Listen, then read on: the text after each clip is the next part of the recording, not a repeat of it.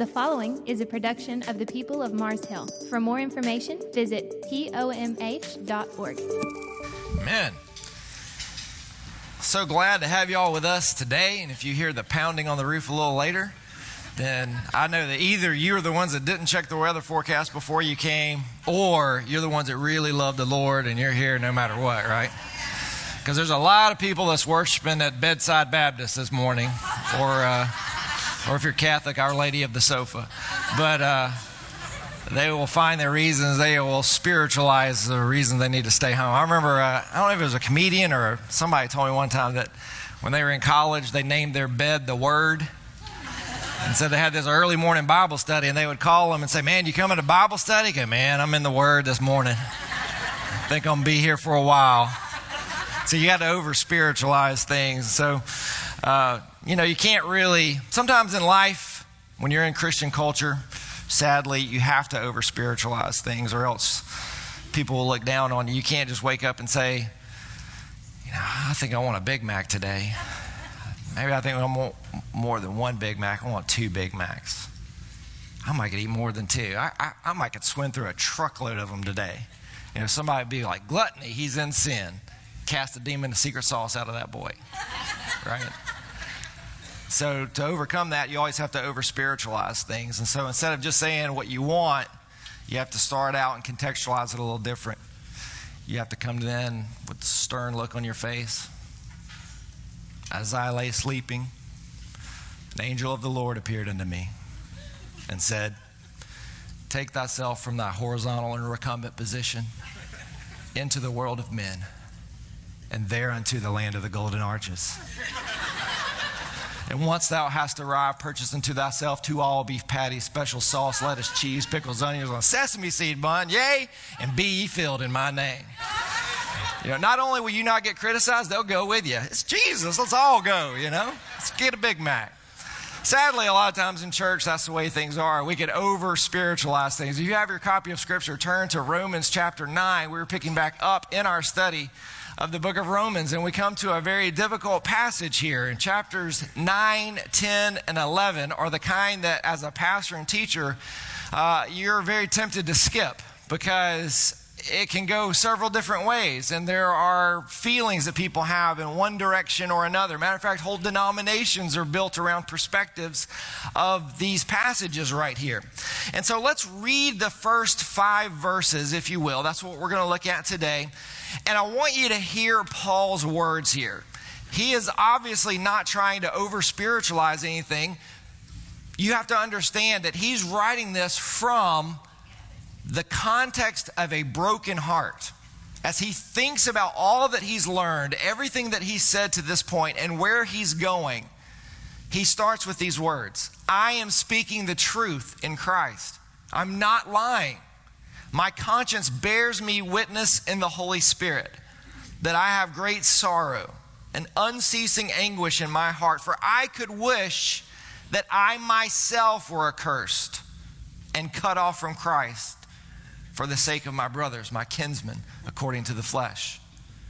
They are Israelites, and to them belong the adoption, the glory, the covenants, the giving of the law, the worship, and the promises. To them belong the patriarchs, and from their race, according to the flesh, is the Christ, who is God over all, blessed forever. Amen. So, this is how Paul starts off this very difficult passage here. And honestly, chapters 9 through 11 are very puzzling. Um, so much so that you could actually take them out of the book of Romans and you could go from chapter 8 to chapter 12 and it actually seems seamless. Look at how he ends chapter 8. Watch this. Chapter 8, verse 37. Paul says, No, in all these things we are more than conquerors through him who loved us. For I am sure that neither death, nor life, nor angels, nor rulers, nor things present, nor things to come, nor powers, nor height, nor depth, nor anything else in all creation will be able to separate us from the love of God in Christ Jesus our Lord. 12 1.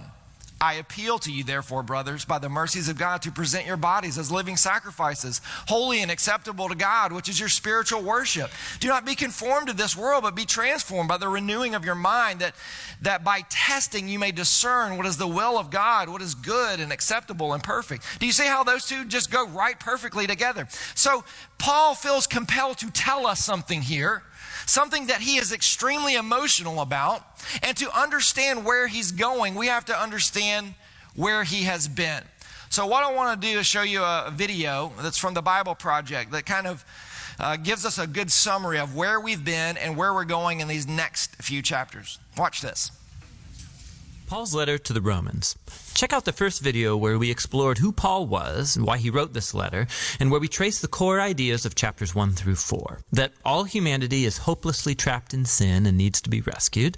That this rescue is not going to happen by people trying to obey the laws of the Torah. Rather, God's righteous character has moved him to rescue the world through Jesus' death and resurrection so that he could create a faith based multi ethnic family of Abraham as his people. Now, in the remaining three movements of the letter to the Romans, Paul is going to develop these ideas even more. So remember, Paul's exploration of justification by faith, that when people trust Jesus' death and resurrection was for them, they're given a new status, the right with God, they're placed in a new family, the covenant people of Abraham, and they're given a new future, the hope of a transformed life. Now, Paul wants to show how this reality should reshape every part of our existence, because being in this family means being a part of a new humanity that God is creating through Jesus and the Spirit. So, Paul goes back to the first human character of the biblical story, Adam. His name means humanity. And Adam, like all humanity after him, has chosen sin and selfishness. And so everyone faces God's judgment because we've become slaves to sin's influence, resulting in death. But then Paul contrasts Adam with Jesus, who he says is the new Adam, a human who lived in faithful obedience to God, shown through his act of sacrificial love. And now Jesus offers his life as a gift to others so that they can be justified before God. And so Jesus stands as the head of a new humanity that is being transformed by this gift, which leads him to chapter 6. Paul reminds these Christians in Rome that choosing to follow Jesus means leaving their old Adam like humanity and entering into the new Jesus like humanity. And their baptism was a sacred symbol of that transition. Their old humanity died with Jesus, and their new humanity was raised with him from the dead. So when a person trusts in Jesus, their life becomes joined to his life. What's true of him is now true of them.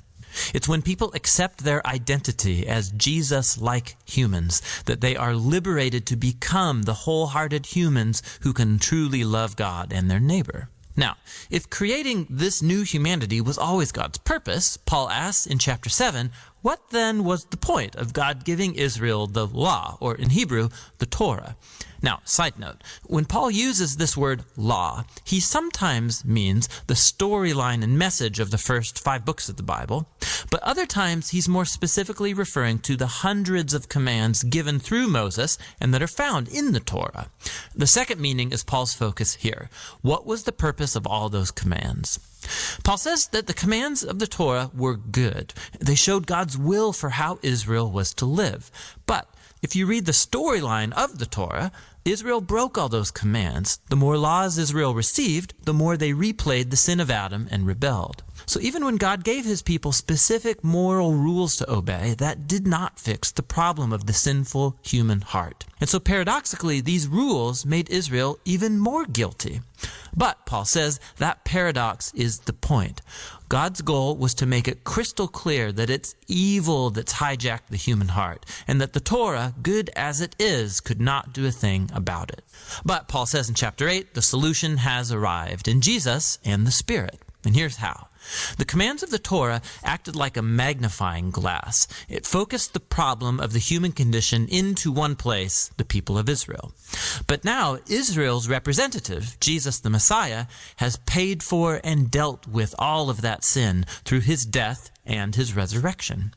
And now Jesus has released his spirit into his new family to transform their hearts so that they can truly fulfill the call of all the Torah's commands to love God and neighbor. And there's more. God's renewal of human beings is the first step of his larger mission to rescue and renew all of creation, making it a place where his love gets the final word. Now you can see how chapters 1 through 8 are one long flow of thought here. But it raises some other questions. If all of this was God's purpose, what is the current status then of Paul's fellow Israelites who don't acknowledge Jesus as the Messiah? How does this story fulfill God's promises to them? Well, Paul begins in chapter 9 with his own anguish over fellow Israelites who don't think Jesus is their Messiah. And it leads him to reflect on Israel in the past from the Old Testament story. And he reminds us that simply being an ethnic Israelite, a physical descendant of Abraham, never made one automatically a faithful member of the covenant family. Paul shows us how God has always selected a subset from Abraham's family to carry on the line of promise. And his point is that now that line of promise is carried on by those who follow Jesus. He reminds us that for a long time, people inside and outside Abraham's family have rejected God's will.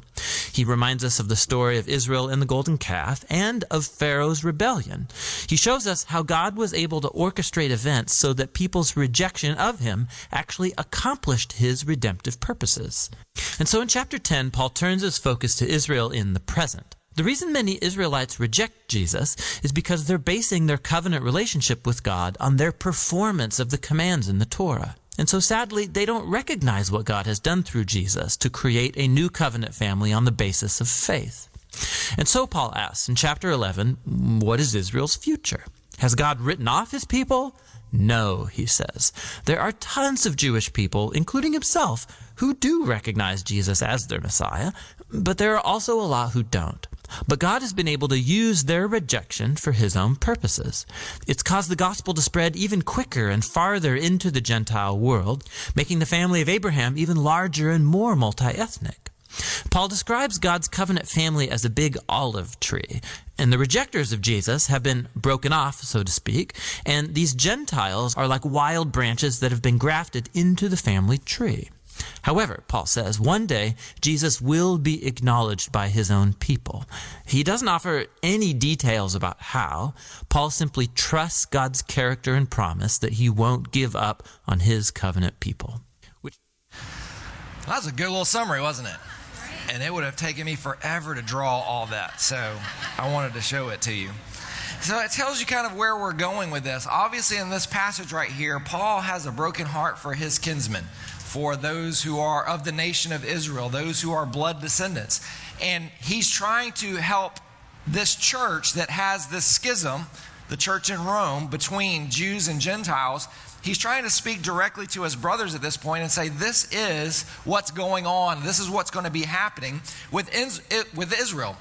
Now, in chapters 9 through 11, again, this has puzzled commentators for a very long time. matter of fact, one commentator even says this. He says chapters 1 through 8 culminate in a tremendous crescendo of confidence as Paul explains that God guarantees our final perseverance because, of our, because our salvation is not based on our will and our strength. So then we immediately think to ourselves, well, what's Paul going to follow this up with? Where is he going to go next after he's painted this incredible picture of our salvation? Will Paul launch into what the Christian life looks like? Maybe he will give further explanation about the giftings that God has given to people within the church and how they're supposed to use them. Or possibly how the church should relate to one another, how we are to relate to outsiders, or maybe even how we are to relate to the governing authorities that we may not agree with in our day and time. How do we do those things, right? No, he doesn't do any of that. Instead, he takes what feels like a three chapter detour to explore the past, the present, and the future state of the nation of Israel. Now, it's almost like have you ever bought your kid something for Christmas or for the birthday and you had to put it together? Or, or, or men, your wife comes home with one of those nice furniture pieces, some assembly required, which means all assembly are required. And so you put all of it together, and then there's those pieces that are left. And even if you follow the instructions, there's always inevitably there's this stuff that's left over, and you're thinking, I wonder what this is for. You think to yourself, what do I do with this? That's kind of what you do when you approach these, these chapters here. Because, like I said, you could flow straight from chapter 8 into chapter 12. And so, chapters 9, 10, and 11, you, a lot of commentators approach it and think to themselves, what, what do we do with this here? How do we handle this? But there are some very interesting characteristics of this passage of Scripture. Number one, it is saturated from quotes from the rest of Scripture. Matter of fact, there are 28 citations from the Old Testament here. Paul is showing us how the Old Testament is connected to this New Testament revelation through Jesus Christ. He wants us to see that God's master plan has always been the same. It was stated in the Old Testament and it was revealed to us in the New Testament. And so while Paul goes way back and comes back and forth within this context of Israel and the Gentiles, it would be very easy for us as we study this to think that they are his focus in this passage, but that's not even true. Because God is mentioned in some form or fashion 34 times in these three chapters. Matter of fact, one commentator says it this way He says the whole letter is about the way God is fulfilling his ancient promises in and through Jesus and what this will mean in practice. Now, Obviously, those two points right there don't encompass everything that these three chapters present to us, but it does give us a framework that we can lean on as we work our way through this difficult passage. But there is a greater reason that Paul is writing here, and that's what we want to focus in on. That is to defend the gospel against a false charge. And we hear that in his voice right there at the very beginning. Let's think about how Paul ended chapter 8 for a moment. Think about this. Romans 8:30. Those he predestined, he also called. Those he called, he also justified.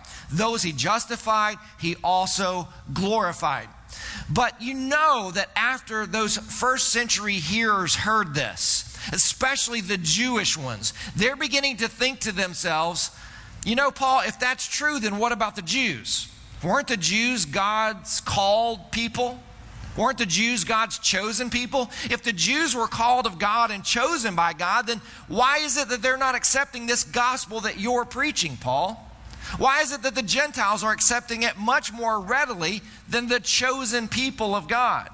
It seems, Paul, according to what you're saying, that God's not keeping his promise. It seems that he lacks mercy. It seems that he lacks the power to bring them home. It seems that God promised one thing and yet seems to be delivering another. It seems that God has been unfaithful to the covenant that he made with Israel. How will Paul answer these charges that are obviously in the minds of many Jewish readers and people who are standing on the outside looking into the Christian church and listening to what Paul is saying? So before we move forward, we need to all forget whatever we already think for a moment, okay? Not, not telling you to throw out everything that you've studied, but what I'm saying is as we've studied through this book, chapter by chapter, verse by verse, it would do us well to just listen to what Paul has said in his context. In other words, we don't want to hear what we want Paul to say, we want to hear what Paul is saying, okay? And so, Paul realizes that these people that he's speaking about, these are very real flesh and blood people. These are people that we're not just discussing what, religion they're going to be a part of, we're literally discussing eternal consequences that these people will face. And you know, that's an important thing for us. We should never forget the humanity that's behind these chapters. It's very easy for us to flippantly talk about theology without thinking about the ramifications that that theology has on humanity. When we talk about the things that we believe of Jesus being the only way, uh, uh, of the church being the, the, the chosen of God coming together, very easily we can forget that that means that many people will die and never know their purpose. Many people will never experience the glory of heaven. And, and even the other side of that, many people will experience the wrath of God. So that's not something we should treat flippantly, but it's something that we should approach with the same heart that Paul does. Do you hear that in his voice, in his language that he uses here, in the words that he chooses? I mean, he knows what he's talking about here will detrimentally affect those who never accept Christ as their Lord and Savior. Look again at how he says this in verse 1. I am speaking the truth in Christ. I am not lying. My conscience bears me witness in the Holy Spirit that I have great sorrow and unceasing anguish in my heart. For I could wish that I myself were accursed and cut off from Christ for the sake of my brothers, my kinsmen according to the flesh. Why does Paul seem to be so upset here? Notice the troubled tone that he uses and notice how he goes back and forth with this. He first states it in the positive I am speaking the truth in Christ. And then he speaks it or reiterates it in the negative I am not lying. And then he calls on the Holy Spirit as a witness to the true emotion and intention of his heart. He says there, the Holy Spirit, he bears me witness. So, so why is Paul so dejected after chapter 8 that ends on such a high note and such great promises? Why does he open up chapter 9 seemingly so dejected and emotional? Well, Paul identified himself in other writings as the apostle to the Gentiles. And yet he also evangelized Jews in every city that he went to. And so he faced a lot of opposition and a lot of persecution from his own. This was because he was preaching that gospel. And this gospel that he was preaching was the gospel that converted him from being a follower of Judaism to being a follower of Christ. You got to remember, Paul was one time the great anti Christian champion. I mean, he was the one that was going around rounding these people up. Matter of fact, on his road to Damascus, his conversion experience when the Lord Jesus appeared to him, he was on his way to persecute more Christians. Then, after his experience with Christ, he became one of the greatest champions of Christian evangelism. And this no doubt frustrated those who were so close to him on the side of Judaism. Those people who he walked with, who rode with him as they would go to persecute these Christians. Those who believed so fully that these people were errant, that Christ was not the Messiah, and that these people were dealing a false gospel. You can imagine the frustration they felt when their champion against these people has now gone to be their champion to promote this gospel that they think is so false. Matter of fact, at one point in Paul's missionary career, Paul became so frustrated that he chastised his Jewish brothers. He says in Acts chapter 13, verse 46, it was necessary that the word of God be spoken first to you, since you thrust it aside and judge yourselves unworthy of eternal life. Behold, we are turning to the Gentiles.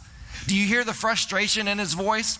Well, that's because over and over and over again, every city he goes into, he would first go to the synagogues, he would proclaim the gospel, and he would either get imprisoned, he would get stoned, he would get laughed at, he would get spit upon, he would get cast out of the city. And then he would go to the Gentiles, and the Gentiles would accept him and love him and bring him on, and we want to hear more about this. And so he was having this great success with the Gentiles while he was always running into this negative perspective from his Jewish brothers. Now, even though we read this passage right here in Acts chapter 13, what you have to understand is Paul, even from that point forward, continually went to his Jewish brothers in every city that he went to. He never gave up on that. Yes, he was frustrated. Yes, he was in anguish because, you know, they were not listening to him and they would not consider what he was trying to point out to them. And yet he would continually go back to them, but he would always find his success with the Gentile audience. And so, even though he had that success, he didn't shift the focus of his ministry. It was first to the Jews and then to the Gentiles. Maybe part of the reason he did this was because he was greatly burdened to see his brothers curse themselves over and over again from what he knew was true from his own experience. And every time he went into this place, he saw them become a curse because they kept rejecting Christ over and over and over again. And you can imagine how that would make him feel. And think about this for a moment. Don't you know there were some moments while Paul was walking away thinking to himself this Why me? Why me and not them? Why, why did I get it? Why did I get the appearance on the road? Why did God want me when I was probably worse than any of these people? And he walks away from many of those synagogues thinking, these are good people. Why did God allow me to understand this, and yet He's not allowing them to understand this? What's the difference in me and them? Don't you know He had those kind of thoughts as He was walking from city to city? Don't you know this has been stirring in Paul's heart for a long time? You see, Paul's upset because his brothers are accursed. Paul says, I would rather be accursed than them. And Paul uses that very specific word. In the Greek, it's the word anathema. Okay? Now, the word anathema means literally cut off. So, Paul, are you saying that the Jews are not God's chosen people? Paul is very careful to pick this word. And matter of fact, he's the only person in the whole New Testament that uses this word. 1 Corinthians chapter 12 verse 3 he uses it. Therefore I want you to understand that no one speaking in the spirit of God ever says Jesus is accursed. So no one can say Jesus is Lord except in the Holy Spirit. Anyone who curses Jesus, Paul says, is anathema. All right? 1 Corinthians 16 22. If anyone has no love for the Lord, let him be accursed. O Lord, come. So anyone who does not love the Lord Jesus, Paul says here, is anathema, is cut off, is accursed. Galatians chapter 1, verse 8 through 9. But even if we or an angel from heaven should preach to you a gospel contrary to the one we preach to you, let him be, what does it say? Accursed. As we have said before, so now I say again if anyone is preaching to you a gospel contrary to the one you received, let him be accursed. You know why people repeat things like that? Because they know the first one shocked people so much that they might walk away going, I don't think he said what I thought he said. No, let me say it again. And he says it again so that they know for sure that's exactly what he said. Let anyone who preaches a gospel different than the one we have preached to you, let him be accursed. Anyone who preaches a false gospel is anathema. So it's not as if Paul made this word up, right? I mean, he didn't come up with this. Where did he get it from? Well, when we look back to the Greek, uh, the Septuagint, the Old Testament written in Greek, translated to Greek, uh, when we see that word anathema showing up in the Septuagint, almost exclusively it means something dedicated to destruction. Deuteronomy chapter 13, verse 17, it says, The fierceness of the Lord's anger is anathema, right? Joshua 6:17 describes it as something that's devoted to destruction. Zechariah 14:11 says it's utter destruction. You see Paul is speaking about real people. He's talking about flesh and blood here. They are anathema, devoted to destruction. Why? Because of their unbelief. And this is not something Paul is celebrating. This is something that is tearing him up on the inside. You know, again, I can't emphasize this enough. We should never forget that when we study these passages, that we're talking about real people and real eternal consequences, real eternal destinations. Your primary concern and questions as you approach these three chapters should not be Am I pro Israel or am I critical of Israel? Your primary perspective should be this Am I pro gospel? Am I for taking the gospel to the hearts of people, Israel and every other nation? Because that's what Paul is focused in on here. Now, yes, he's focusing in on his own nationality at this point, but before this, he's already included every other nation, every other tongue. He's saying that's why Christ came to bring us all in. And yet, his heart hurts for his Jewish brothers and sisters because they have rejected Christ in mass. And that's Paul's heart here. He's about the gospel. Look at what he has said there around verse 4. I wish I was devoted to destruction. I wish I was anathema through the fierceness of the Lord's anger, as if I cursed Jesus, did not love Jesus, and preached a false gospel of Jesus, rather than see it happen to my, he says, kinsmen according to the flesh. Do you see that? I wish that I could be cut off instead of them. I wish I could be the one who takes the brunt for rejecting Jesus instead of them. I wish I could take the responsibility of preaching a false gospel instead of them. That's what his heart is saying there for his fellow Israelites. Paul is looking at Israel, who has rejected her Messiah, and yet they still complain that they are once more exiled outside the promised land, wandering in the wilderness. And the question here that we have to ask ourselves is this Does that mean that Israel is out for good? Obviously not. Why? Because Paul is a Jew. Paul is a believer. Now, it is all the more painful for Paul because he rightly realized that Israel is the Son of God who should have received the inheritance of God. Romans chapter 9, look at, look at verse 4 specifically. They are Israelites, and to them belong the adoption, the glory, the covenants, the giving of the law, the worship, and the promises. To them belong the patriarchs, and from their race, according to the flesh, is the Christ, who is God over all, blessed forever. Amen. See, it's almost as if Paul is re asking the question what advantage does the Jew have? You remember he asked that early on.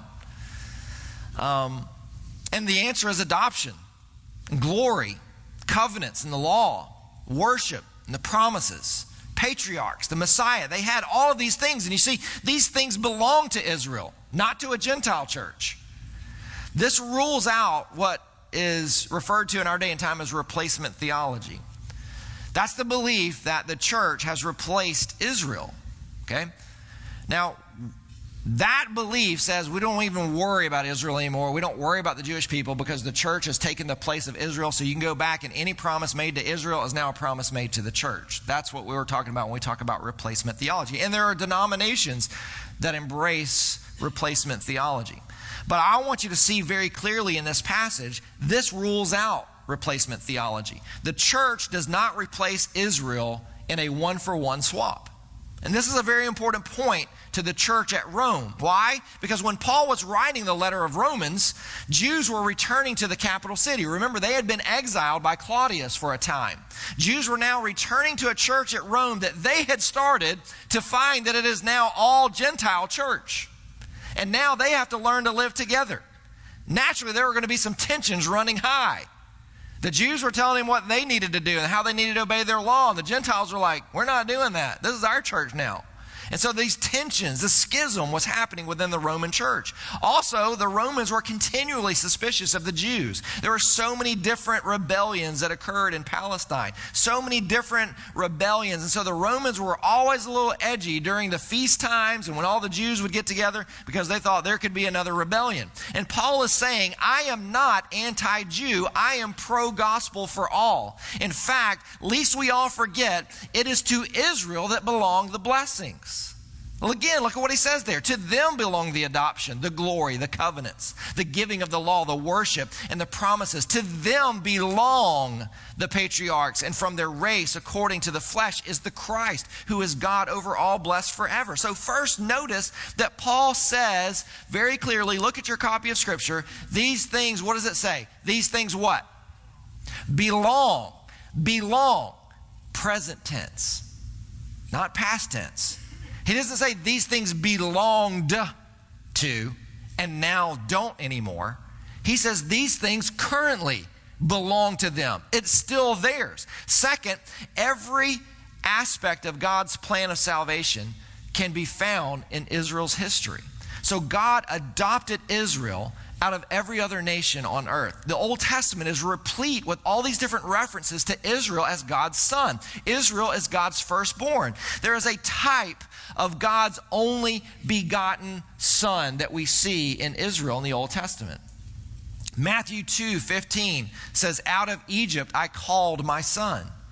And not, let's not forget that they were adopted. They were adopted through the covenants that God made with them. As God's firstborn, Israel was given the law to know what pleases God as their heavenly Father by worshiping Him and serving Him. All these things Paul has highlighted. In fact, this is why they were called out of Egypt. Let's not forget that to Moses, God said this in Exodus chapter 8, verse 1 Go into Pharaoh and say to him, Thus says the Lord, let my people go that they may serve me. Then they were given the law, right? After they were let go and they made themselves into the wilderness, they went to Mount Sinai and there they were given the law. They visibly saw a manifestation of God's glory. While wandering in the wilderness, when God's glory rested on the temple, they saw all these things. They belonged to them. Throughout Israel's history, God continually made them promises, right? So when they're facing their enemies, God promised to be by their side.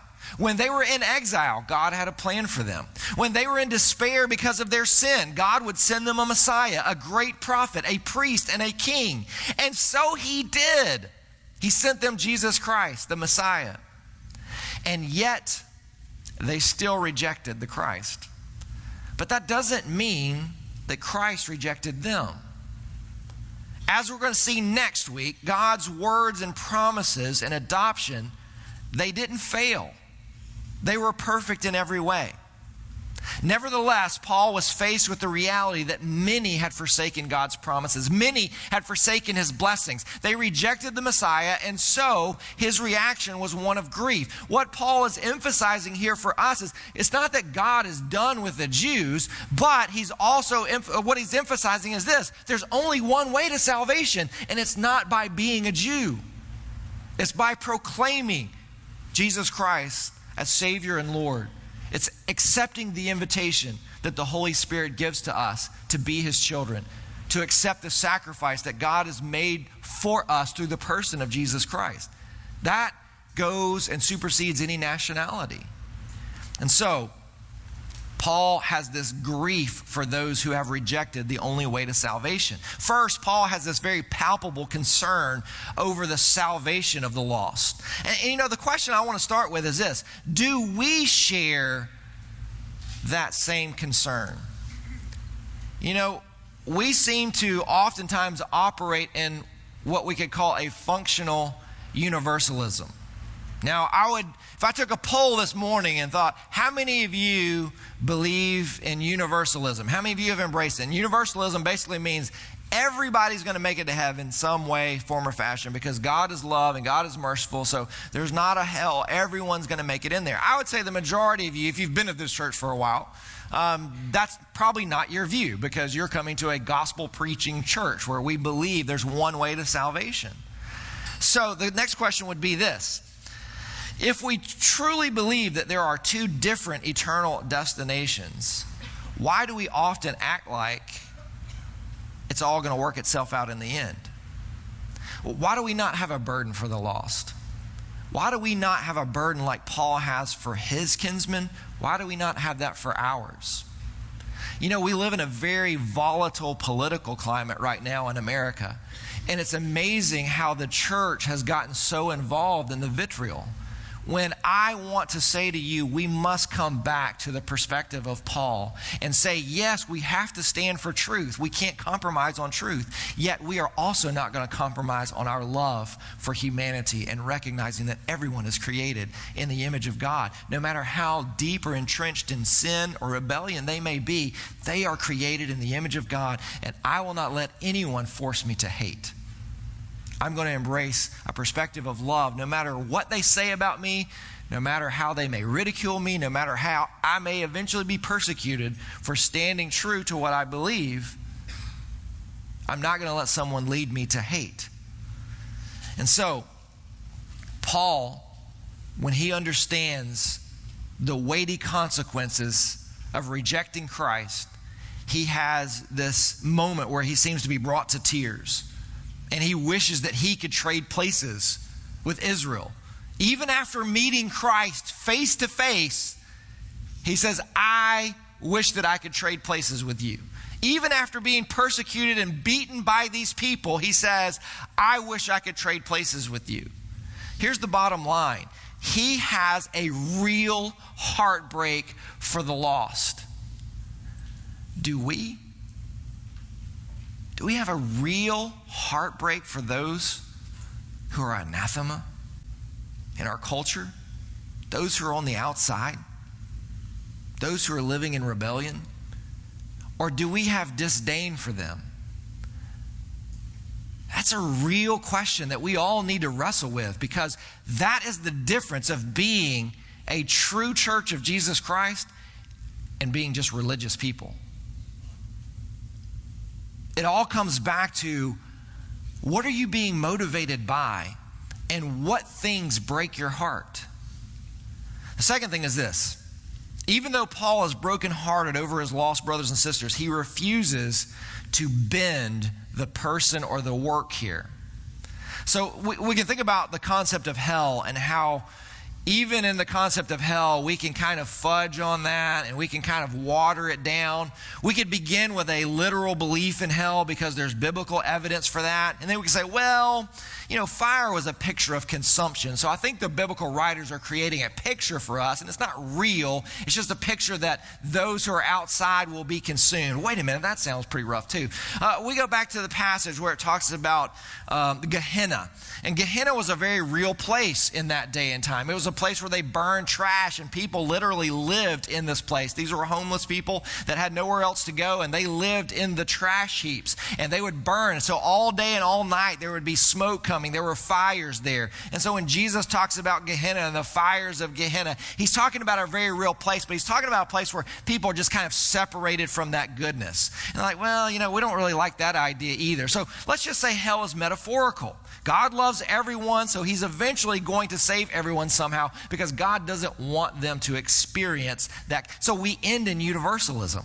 Do you see that? We could start with a very literal perspective saying, Thus saith the word of God. And as we reason and allow our emotions to come into it, then we end in a place where it is completely different than what we read in Scripture. And so we bend God's word to go where we want it to go. No, you can take any social issue you want today, and you can find Christians, people who claim to be Christians within those groups, right? And they say we are dedicated Christians, but yet they will interpret passages of Scripture way differently than if you read it, you're like, I didn't get that out of that at all. I mean, I, this is what I see it saying, and where, where do you get that? Well, you know, here's this and here's that. We know that God is love and He's merciful and He's this and He's that. This is a different time period and we're much more advanced. And so what we do is we just put all the stuff in there and we water the whole thing down and we end up in a completely different place. Paul, however, does not. Did you notice that? Even though he is broken, even though everything in him wants to find a way for these people to be saved, he stands on the principle of what he knows the gospel says. He allows God's word to bend him instead of him bending God's word. He's allowing God to get Paul where God wants Paul to go. And when we think of the loss, the lost souls that we spend time around every day in school, our universities, our workplaces, our hobbies, the ballparks, when we are around those lost souls, my question is this do we mourn like Paul? If we say, Lord, if you would allow me, I would take that person's place so that they could know you. I would step in and take all the condemnation and all of your wrath. I would step in there and take that if they could just know you as their Savior. You know what? That's a powerful, powerful thing to say. And you can say it falsely because in the back of your mind, you're like, well, I know I really can't do that. That's not the way it works. And that's not what I'm talking about. What I'm talking about is if you really could, has your heart been broken enough? Number one, has your heart been broken enough for the lost? Number two, has your heart been broken enough for your own sin to realize, I don't even deserve this? Uh, you know, if I took that person's punishment, I would be taking something that I deserve anyway. Why me? It's almost like Paul is the reverse Jonah here, isn't he? You remember the story of Jonah, right? I mean, he was like, God said, I want you to go to Nineveh and preach the gospel to these people. and so what does Jonah do? He buys a one ticket to not Nineveh, okay? Where do you want to go? Not Nineveh. That's, that's my only request. Uh, why? Why did, why did Jonah not want to go? He knew God was merciful. He said, You know what? If I go and preach that, those people will actually repent. And I know you, you'll forgive them. And those people deserve destruction. Jonah said, God, you'll save the people. You remember eventually in the story, he said, I knew you would save those people. And what did Jonah say? Kill me. Paul says, God, if you don't save those people, kill me. Do you see the difference? Paul is mourning. But notice that he mourns with a trajectory of hope. I think that's how we should approach chapters 9 through 11 with a trajectory of hope. We mourn for those, Jews and Gentiles alike, from our perspective. We mourn for those who are without Christ. Yet we do so with hope that somehow God will break through to them. That somehow God's hope will be bigger than their circumstances, bigger than their rebellion, bigger than their sin, just like it was in our own lives. The third thing is this the story of Israel is not over. God is not in the business of writing people off. Paul is answering charges from the Jews. Remember this. The Jews are saying, Paul, you just wrote us off. You don't care a thing about us. Paul says, Actually, I do care. Actually, I do love you. I do have hope for you. I think about you, and I actually wish I could change places with you. But I can't bend God's word to affirm how you want to live. Today, you know, the church is in a position to answer charges from the culture. Do you not hear it in the media sound bites, in the editorials, in the blog posts? The culture says to us, the church, you just write us off. You don't care about us. How are we responding to that charge? Do we say, I do care? I do love you. I do have hope for you. I think about you all the time. I wish I could change places with you. But I cannot bend God's word to affirm how you want to live. If you felt marginalized by the church, it could be a true situation. Maybe the church has mistreated you, but it also could be that the church has just been praying for you. And what you feel is judgment is actually the church's love because they want to be honest with you and tell you the truth of what they believe. Church, brothers, sisters, we cannot budge on God's word. No matter how much our culture changes, we cannot budge on God's word. We have to hope out of hope for those for whom our heart breaks. The fourth thing is this Paul wished he could offer himself as a sacrifice. You know what's beautiful about that? Paul is embodying the character of Christ. He's followed his Lord for so long that he knew that Jesus laid down his life for those who were accursed. Jesus laid down his life for those who persecuted him. Jesus laid down his life for those who hated him, who thought they who thought he was crazy, who thought he was preaching a false gospel. All these same things, and yet Christ died for them.